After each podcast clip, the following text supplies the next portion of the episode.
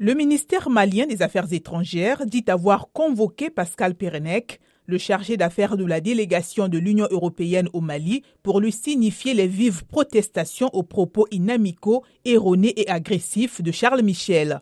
Bamako estime que ces déclarations relèvent d'une campagne de désinformation contre le Mali. Le ministère ne précise pas quels sont les propos visés, mais deux diplomates ont indiqué sous couvert d'anonymat qu'ils faisaient référence à un entretien accordé la semaine passée par le président du Conseil européen à une chaîne de télévision française. Charles Michel a déclaré, je cite, Les autorités de la transition au Mali, qui sont issues de coups d'État, ont décidé de rompre dans une large mesure avec les partenaires traditionnels et singulièrement avec les partenaires européens, et la conséquence est un État qui est en train de s'effondrer avec des terroristes qui occupent de plus en plus les espaces dans la région. Fin de citation. Les mots de M. Michel omettent les progrès tangibles réalisés par les forces armées maliennes sur le terrain, déplore la diplomatie malienne.